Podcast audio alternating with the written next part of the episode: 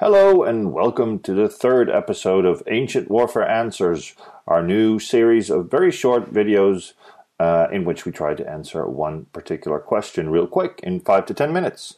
Uh, with me today is Murray Dahm, the assistant editor of Ancient Warfare, and I'm Jasper Oorthuys, and I'm the editor of the magazine. And question today is Greek, so it goes to Murray, and it is.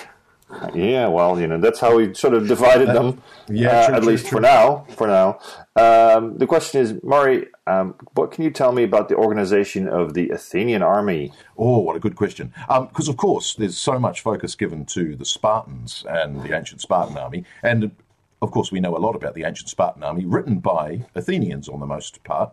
Um, and the bizarre thing is that they seem to have neglected telling us about their own army. So we've got a couple of sources from various different time periods, and we have to work out whether it's telling us something that exists when it was written. Uh, so there's a there's a work by well, people say Aristotle, but then there's the pseudo Aristotle Athenian Constitution, which gives us information in the 320s, and then it's the uh, how far back does that go? So we have Herodotus, who's telling us about the 10 strategoi who have a daily command and they rotate that daily command. But at the same time, there's a Polemarch, Callimachus at the Battle of Marathon. Um, and we're not sure if that's a transitional system or whether Herodotus has got it wrong, um, or whether they're drawn by lot or whether they're elected. Later, and it would seem to be reasonably soon after the Battle of Marathon, what you have is the 10 strategoi at Athens are elected from the entire body of citizens, not from the tribe of the individual. Um, so they wouldn't elect their own, or they wouldn't draw lots of their own. They would elect 10 from uh, the entire citizen body, and they'd be assigned different tasks, um, whether it be guarding the Piraeus, or staying at home, or going on campaign. So those 10 uh, strategoi, uh, strat- strat- strategos is the individual, they would be the commander of a particular expedition.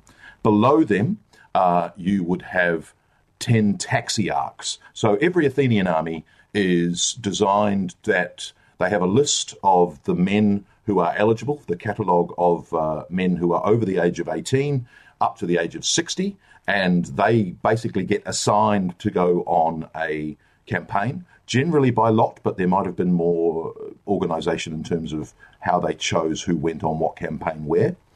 And then from those men, the tribes would elect their uh, their taxiarch. So each taxeis, so each division within the Athenian army uh, would have ten taxeis. So each tribe, one of the ten tribes of Athens, would have a taxeis each. So there'd be ten taxeis. Uh, a taxis is the singular, and that's the interesting thing. So if they have an army of three thousand men, then they have 10 taxeis of approximately 300 men each. Uh, if they have an army of 7,000 men, such as the Battle at Delium in 424, where every single Athenian is called up, every man available is sent to, to the Battle of Delium, there's 7,000 hoplites. So again, you're going to have 10 taxeis, taxeis of 700 men approximately. So there's the taxiarch. Below that, uh, and this is where things get, well, why don't we know anything more? Within each taxis, there are a certain number of lochoi. So you have the uh, the Lochagos, who's the commander of the lochoi. Now, they don't tell us how many lochoi there are in an Athenian army or within an Athenian taxis. And various different scholars have put forward various different arguments. The biggest confusion, of course, is that in the Spartan army, you start uh, with, you have two lower um, divisions. So you have the Lochos, below the Lochos is the Pentekostys, and below that is the Enom, uh, the Enom, oh, saying the word wrong, Enomotarch, so the Enomotia. So an Enomotia in the Spartan army has 32 men, or about between 26 and 40, depending on which scholar you're following. The uh, Pentekostys has 128, and the Lochos has a 512, um, mostly taken from the Battle of Mantinea in 418, because that gives us the information Thucydides does. But his information differs from Xenophon's information, which talks about Mora of 600 men. But but that's Spartan. That's not Athenian. So in the Athenian, we we end with the Lochos, and we don't know how many Lochoi there were. We don't know if there's any smaller division. No one's ever mentioned as having a smaller command. Some people say there's 100 men per Lochos, some people say there's 50, some people say there's more. But I think using the Lysistrata of Aristophanes and several other uh, pieces of evidence that there's a good reason to think that the Lochos at Athens was 30 men. So uh, you've got a couple of mentions of a particular unit at Athens which had 300 men, the, the Athenian 300. No one's ever heard of them. And it's it, that makes a lot of sense. That they fight at the Battle of Plataea. Uh, they also fight at the Battle of Oenophyta. Um, and it seems that that would be most make most sense if it was 10 Lochoi, one from each tribe, of 30 men each. So you've got 300. That's your that's your your, your, your unit of 300.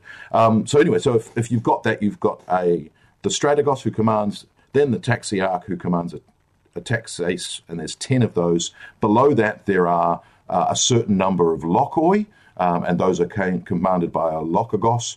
Um, and I'm arguing that there's 30 men per, per lochos, um, which means, of course, if you've got 100 men in your taxeis, you've got three roughly. Now, again, these aren't, these aren't exact numbers. Um, and we love exact numbers in, in ancient military history. It's a it's a it's a 19th century hangover where you can break things down exactly, and the, these are vague.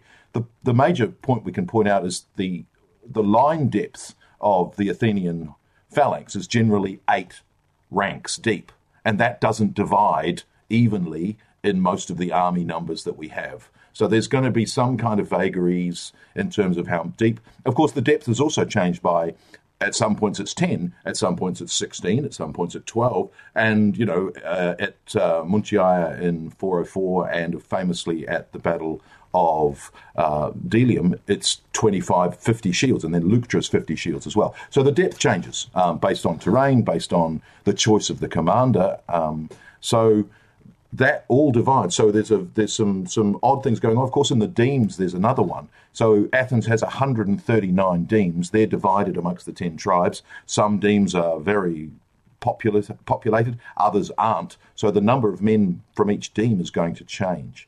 But it all evens out that you've got whatever army divided into 10, 10 t- tribal taxeis, then that's divided into a certain number of lochoi. Um, and uh, I think that that's, that's, that's the Athenian army organization.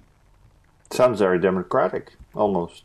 Very, very. Well, they, they elected their officers by shows of hands.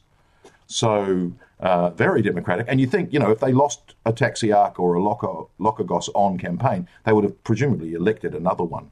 Um, immediately rather than have to go through a, rig, a whole rigmarole. Certainly, um, if they lose their strategos, they, they get another one sent out as soon as possible. So flexible, very democratic, very flexible. Thank you. See you next week. Pleasure. Indeed. Bye.